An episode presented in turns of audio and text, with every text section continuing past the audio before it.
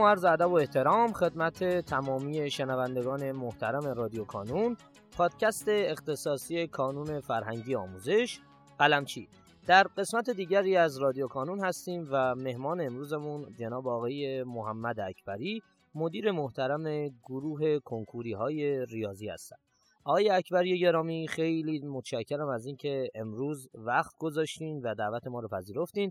تشریف آوردین. اگر سلامی دارین خدمت دوستان بفرمایید و کم کم به موضوع گفتگوی امروزمون ورود کنید سلام عرض می‌کنم خدمت شما جناب پارسا و همه دانش آموزان عزیز کنکوری رشته ریاضی. من در خدمت شما هستم. آیه اکبری با توجه به پیام هایی که ما گرفتیم و در واقع دوره‌ای که توش هستیم در این مقطع و پروژه هفتم در واقع ما تصمیم گرفتیم که در این قسمت از شما خواهش کنیم که یه سری سوالات حول محور امتحان نهایی دوران جمعبندی و این موضوعات رو با همدیگه راجبش گفتگو کنیم سوال اول هم در واقع اینه که با توجه به اینکه نقش بسزایی داره امتحان نهایی در کنکور امسال و این همزمانیش توی همین حالا با پروژه هفتم و دوران جنبندی اکثر بچه ها دغدغه‌شون اینه که آقا در این شرایط ما بیشتر تمرکزمون توی این یک ماه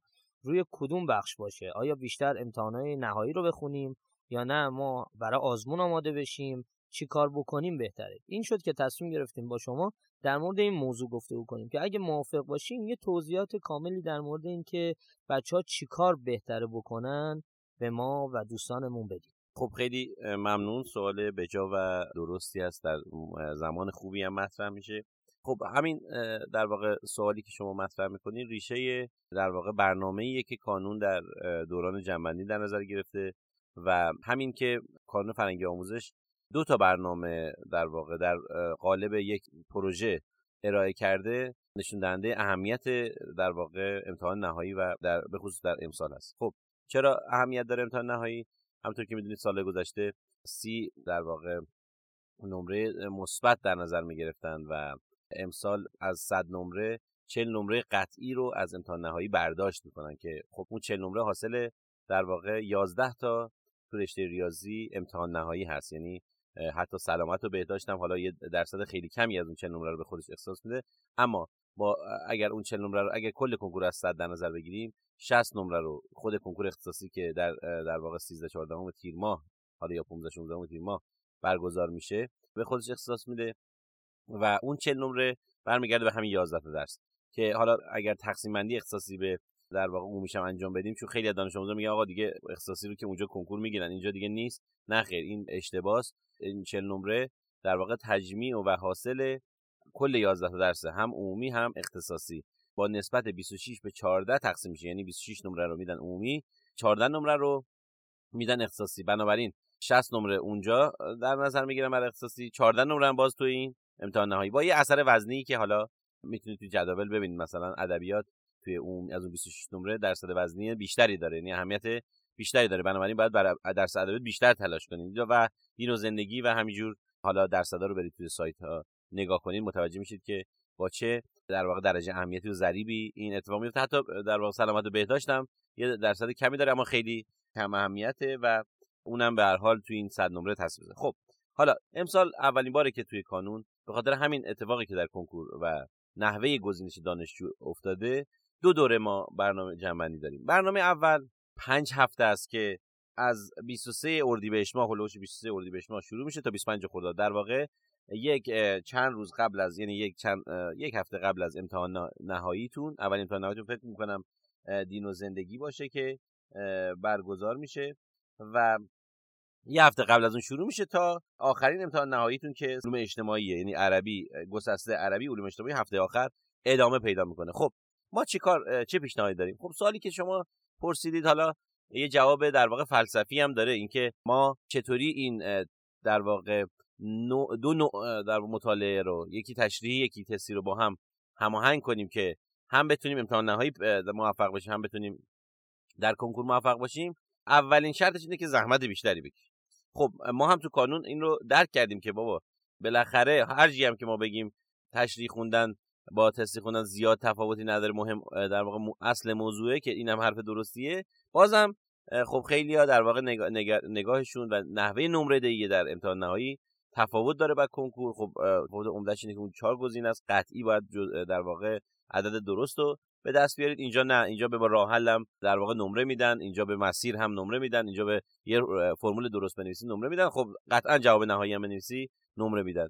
خب ما دو دوره در واقع برنامه در نظر گرفتیم. یکی برای دانش آموزانی که خب در واقع امتحان نهایی دارن. البته فارغ التحصیلانی که امسال می‌خوان اصلاح معدلم ترمیم معدلم انجام بدن می‌تونن از این برنامه استفاده کنن و معدلشون رو و سهم اون 40 نمرهشون رو افزایش بدن. خب حالا ما پیشنهاد دادیم به دانش آموز گفتیم آقای دانش آموز شما که امتحان نهایی یه هفته قبل می‌خواد شروع شه از 23 بهشت بیا با الگوهایی که تو کانون در واقع طراحی شدن و منابعی که تو کانون برای امتحان نهایی طراحی شده در نظر بگیر و امتحان نهاییت رو در واقع خوب بده. و اما یه نکته نهفته ای تو این برنامه هست که در واقع خب دست پنهان برنامه است. اگر بریم جای جای این برنامه رو نگاه کنیم مثلا همیشه قبل از امتحان نهایی گفتیم آقا برو پنج تا برگه امتحان نهایی رو از کتاب پرتکرار که همین سالهای قبل 1400 1401 برگزار شده مثل دی 1401 مثل خرداد 1401 مثل دی 1400 اینا رو امتحان بده که ما هم توی برنامهتون گذاشتیم. بنابراین توجه ویژه کردیم به اینکه دانش آموز بیاد امتحان نهایی رو بر اساس آخرین برگه هایی که در واقع امتحان نهایی برگزار شده بیاد بده. اما یه نکته ظریفی هم اینجا وجود داره که ما خواستیم تلفیق یعنی اگه بخوام جوابتون رو بدم تلفیق درستی از تشریح خوندن و تستی خوندن رو اینجا تمرین کنه دانش آموز. یعنی اگه برید در واقع نگاه کنید فرزن برنامه رو که حالا چاپ هم میشه در اختیار دانش آموزان قرار می‌گیره فرض کنید که ما هندسه سه داریم یک شنبه هفت خرداد. ما روز قبلش گفتیم شنبه 6 تا برگه امتحان نهایی رو از کتاب پرتکرار برو بردار. یا حالا 5 تا برگه امتحان نهایی رو برو سایت کانون بردار حل کن. چون هم پاسخاش هست هم در واقع توی کتاب پرتکرار پاسخ کافی نوشته شده حتی درسنامه هم. براش شده خب این که یه چیز طبیعیه. روز قبل امتحان بری برگاه سال قبل نگاه کن. این یه برنامه خیلی مشخص و واضحی اما جالبه دقیقا یه روز قبلش یا دو روز قبلش بعد از ظهر چون این برنامه رو اگه نگاه کنن دانش آموزان بیسش نگاه کنن یک وعده امتحانی صبح داره یه وعده امتحانی بعد از ظهر داره. صبح رو گفتیم برو اصل قضیه رو کار کن بعد از ظهر رو گفتیم چیکار کن؟ بیشترش اینجوریه ها از ظهرش اومدیم گفتیم آقا می‌تونید برید از کتاب زرد دوازده دوره یا کتاب 1401 که حالا ما توی برنامه در واقع دوره اول بیشتر رفتیم رو سال 98 یعنی کنکور 98 گفتیم آقا صبح برگ امتحانی خوندی؟ قبول دستت هم درد نکنه. بعد از ظهر بیا برو سوالای هندسه سه کنکور 98 رو امتحان بده. این همون تلفیق بین تشریح تستی خوندنه. خب یکی میاد میگه آقا من از کجا از بین 40 تا سوال بکنم هندسه سوال پیدا کنم. این نکته ای که در واقع ما تو طراحی کتاب زرد در نظر گرفتیم.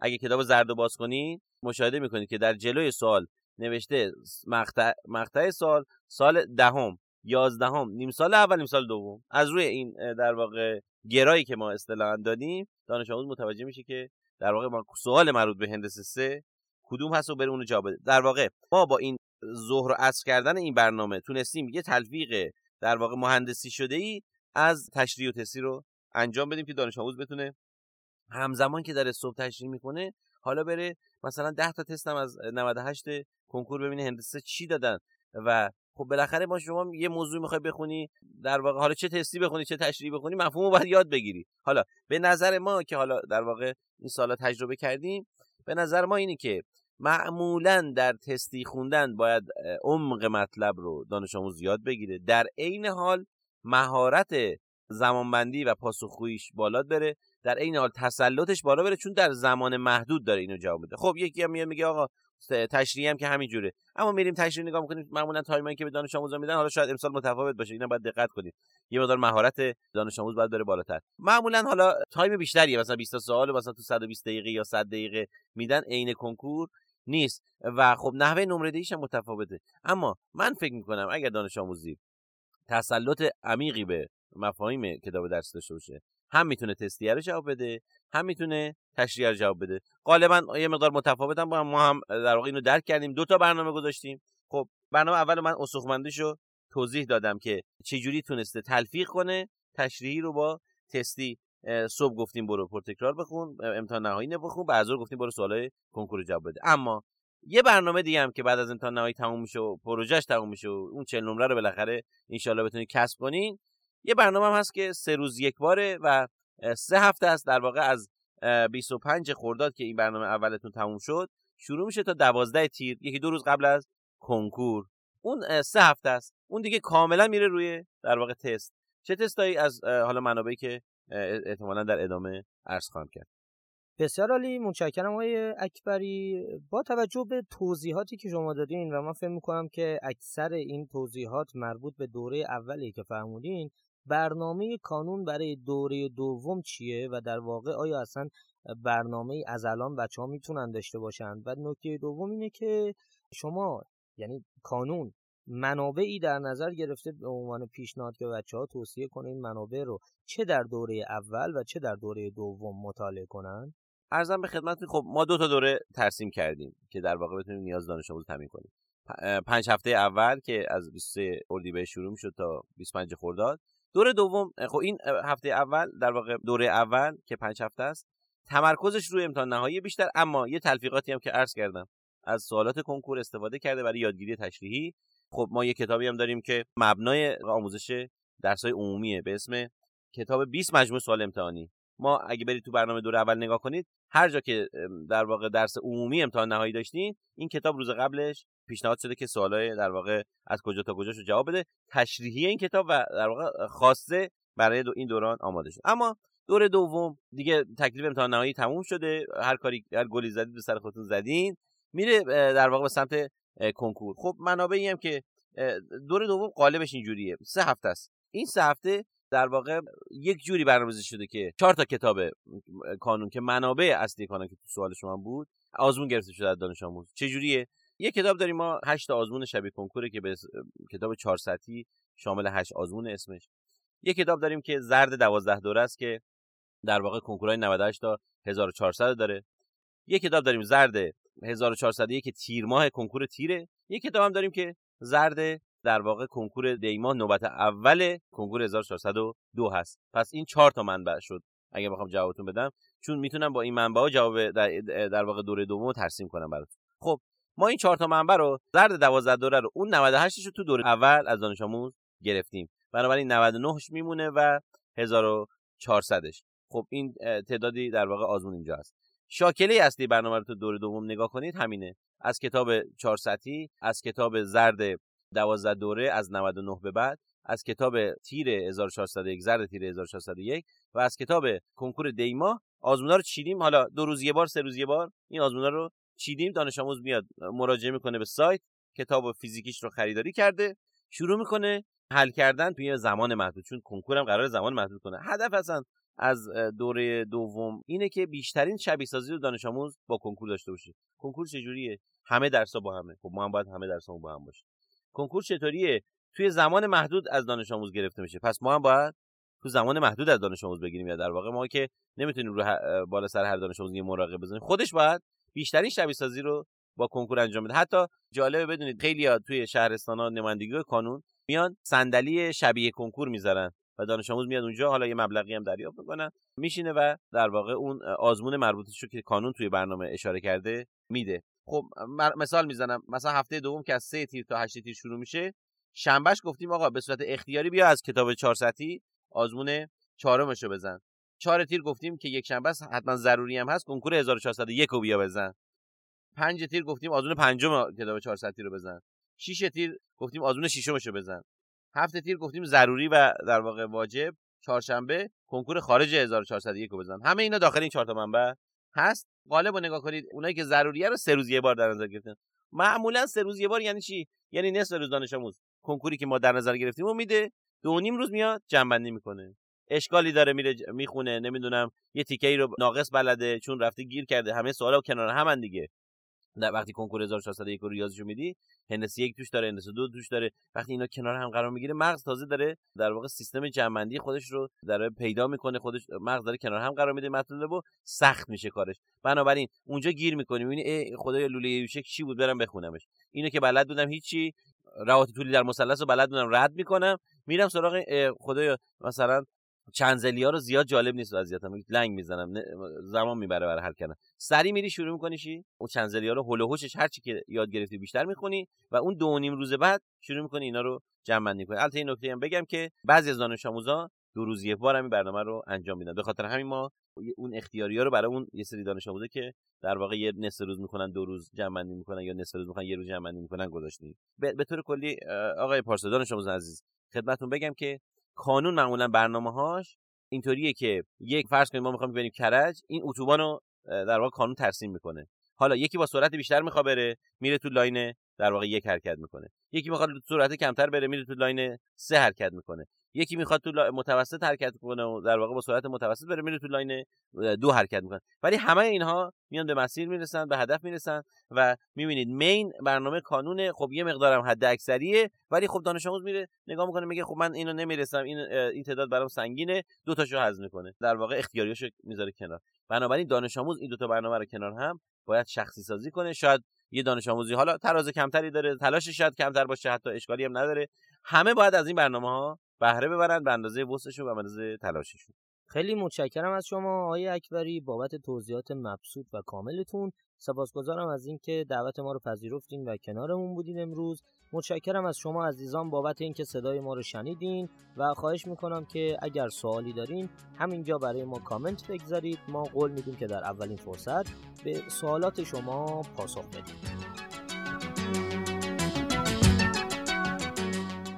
در پایان امیدوارم مسیری که آغاز کرده ایم بتونه نقشی هرچند کوچک در موفقیت دانش آموزان عزیزمون داشته باشه و همچنین تشکر می‌کنم از تمامی کسانی که ما رو در تولید هرچه بهتر این پادکست یاری می‌کنن.